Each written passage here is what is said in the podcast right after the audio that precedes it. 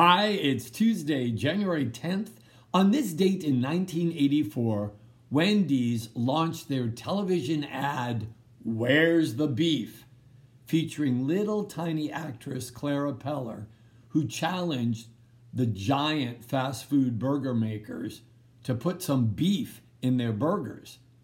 We've since translated this cliche to be part of the lexicon where we're questioning not only the, the substance of a product, but of an idea or an event. Where can you embrace conflict in a good way today? Where can you challenge someone and still make them feel honored and respected, where your challenge actually makes a difference and you yield results? Where's your beef?